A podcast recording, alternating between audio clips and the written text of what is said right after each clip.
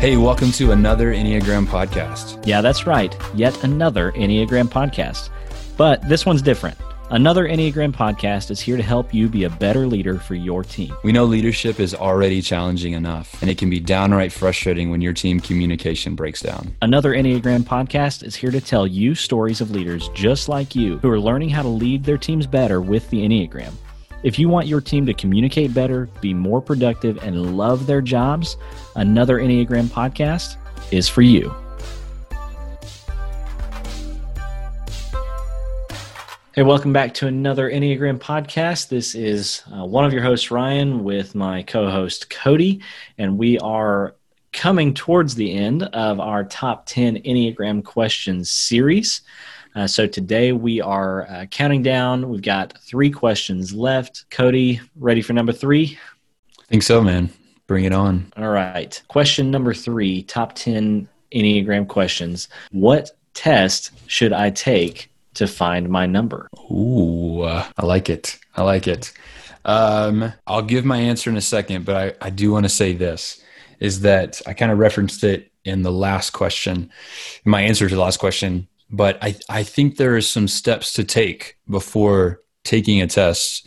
Um, and the reason I think that is because when you talk about the idea of taking a, uh, I'm trying to think what the actual phrase would be like a self-identifying assessment or um, something a self-assessment or something like that. Yeah, is a lot of us and myself included when I first took the Enneagram answer questions based off of who we want to be versus who we currently are.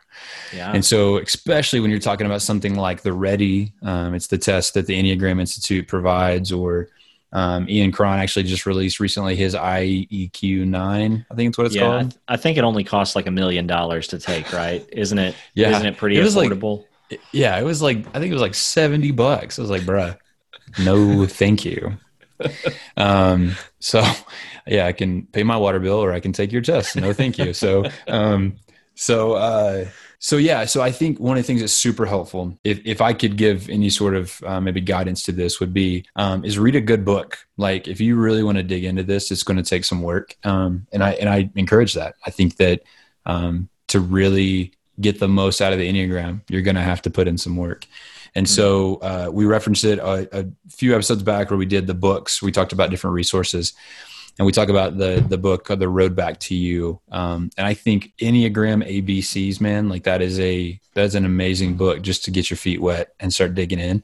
And as you read through the description of the nine types as you talk about wings as you talk about different things is it really paints a picture um, of yeah what you're going to like really um, associate yourself with and then they i've heard different people say is like as you're reading the one that makes you the most uncomfortable um, sometimes mm-hmm. is is you know where you land in your dominant type and so i think having a uh, kind of a foundational understanding of the enneagram i think um, beginning to wrap your mind around like what self-awareness looks like then when you step into finally taking an exam or something like that um, I think there might be a little bit more. Uh, I, I, I think that desire to answer based off of who you want to be um, has will will decrease. That maybe that's just that's just my thoughts there. Um, and then understanding things like triads and um, uh, you know different things like that that can kind of maybe help narrow the gap um, because there's a lot of information there, um, and so trying to help trying to help yourself kind of narrow um, the focus into you know because I, I think the first time I ever took the test, I got like three numbers that were that were all within like two or three percent of you know of each other, mm. and that was confusing. Um, because then it's like, well, maybe I'm this and maybe I'm that and maybe I'm that. And so, right. um, like you said in the last episode, is that it really comes down to motivation, um, not what you do, but why you do it. And mm-hmm. then there are some other things um, that can help provide more understanding and clarity to your dominant type. So yeah, yeah, absolutely. So do you have one that you would recommend or or not at all? Yeah, so I, I actually the one I recommended to people is the is the RHETI R H E T I. Um, it's on the Enneagram Institute's website. I think it costs twelve bucks. Um, and one of the things that's cool about that test is it does. I mean, it takes probably about forty five minutes to an hour to to actually finish the exam. Mm-hmm. But man, when they give you your results, they also give you about 20 pages of information um, to help you really make sense of what you just did um, yeah. and then and then to provide a game plan and kind of plan of action for what's next um, and, um, and if I can encourage you with anything, is like once you get your results, don't stop there. Like, hmm. um, I think you've just scratched the surface. Um, knowing knowing your type really isn't going to do anything but um, probably give your mind something to weaponize, you know, against you. um, and so uh, I think there's a lot of grace for ourselves and and others that's to be found in going going a few steps deeper. So so yeah, my sure. thoughts. Well, I, am just like always in a lot of agreement with you. Um, I I know that the question of assessments is a sticky one. You got people that are in you know both both camps, right? Some people are like, yes, take this assessment, boom, done, it's great, and some people are like, no, all assessments are wrong. You should never take an assessment, right? Um, and uh, and there are very respectable people in both camps, right? And so I fall, you know, kind of right in the middle of those. Is what I tell people is that I think there are some really good assessments out there, uh, and I think there are some really bad assessments out there, and I think that you can take an assessment even if it's a good one, and it can be wrong right? You can be in super stressed out mode, or like you were saying, you can answer the questions in more of an aspirational way, like the way that you want to be, mm. even if it's not really how you are. So if you're going to take an assessment, um, you need to do it in just kind of the most average you know state that you can be in. And you have to have this just really big commitment to some radical honesty when you answer the questions. Like yeah. not you know what you want to be but how you are in reality. Like if you were to ask the people closest to you uh, that actually know you how you know if they agreed with your answers would they? Uh, and so so yeah I, am there with that. I also think the other thing i tell people about assessments is you typically get what you pay for uh, you know there's a lot of free assessments out there and it's very rare that i've found a free assessment that i actually like no. Um, most of them I just don't think are are very good, honestly. And and the ones that I think are fairly accurate uh, usually just tell you what your number is, and they don't give you any other information. And so. Mm. Um, that that is just not as valuable to me. And now you can mm. pay for some, and I feel like when you start to be paying for assessments, they definitely get a lot better in quality. So, with all those precursors said, um, I love that yours is the RHETI because uh, that's not the one that I recommend. So, we can have a couple of different good options here. Um, the one that I recommend that's my favorite uh, is probably really, really similar. Uh, is from a website called WEPS. It's W E P S S dot com. Okay. Uh, it's an acronym, uh, but it's ten dollars and really similar. Like takes probably about the same amount of time. It's a couple hundred questions, uh, which is a lot, I admit, but it's a smaller margin of error, you know, when you have that many questions.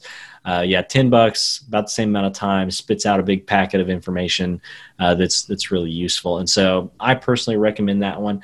I do not recommend you try to take that on a cell phone because I'm pretty sure that website is from you know 1980 something and does not work well with cell phones yeah. at all. So, no. um, so yeah, I don't recommend that. Do it on a computer or a tablet if you're going to use that one. So yeah, that's um, that's my recommendation. Yeah, and the last thing I'll say is uh, I've heard smarter people than me recommend this as well. But um, go read a book, go take an assessment.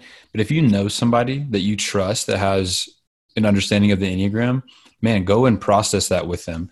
Um, take your test results and email it to them, and then meet up for coffee and um, and go through that because I think it's so helpful um, having somebody to help navigate, you know, through some of this stuff because it can be. It's a, it's a ton of information, um, and when you're talking about personalities and emotions and all that kind of stuff, man, the waters can get uh, muddy pretty quickly.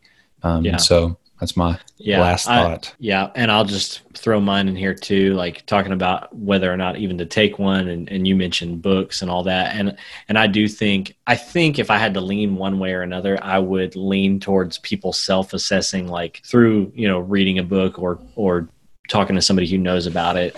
Um, but the reality is, I think a lot of people would rather just take an assessment. It's been my experience, if I'm just yeah. being honest. Uh, and so I think if you have the time and you have the patience, do what you were saying at the beginning and process through some of that stuff uh, without the assessment. I don't think the assessments are necessary. Uh, but I think they can be helpful. So that's Sure. what I mean when I say I kind of land in the middle on that. Got it. Got it. All right, that's number three. We only got a couple of these left. We'll be back with number two on the next one. See ya. Hey, thanks for joining us today on another Enneagram podcast. As fellow leaders, we know it can be frustrating when it seems like you always run into the same problems on your team with the same people.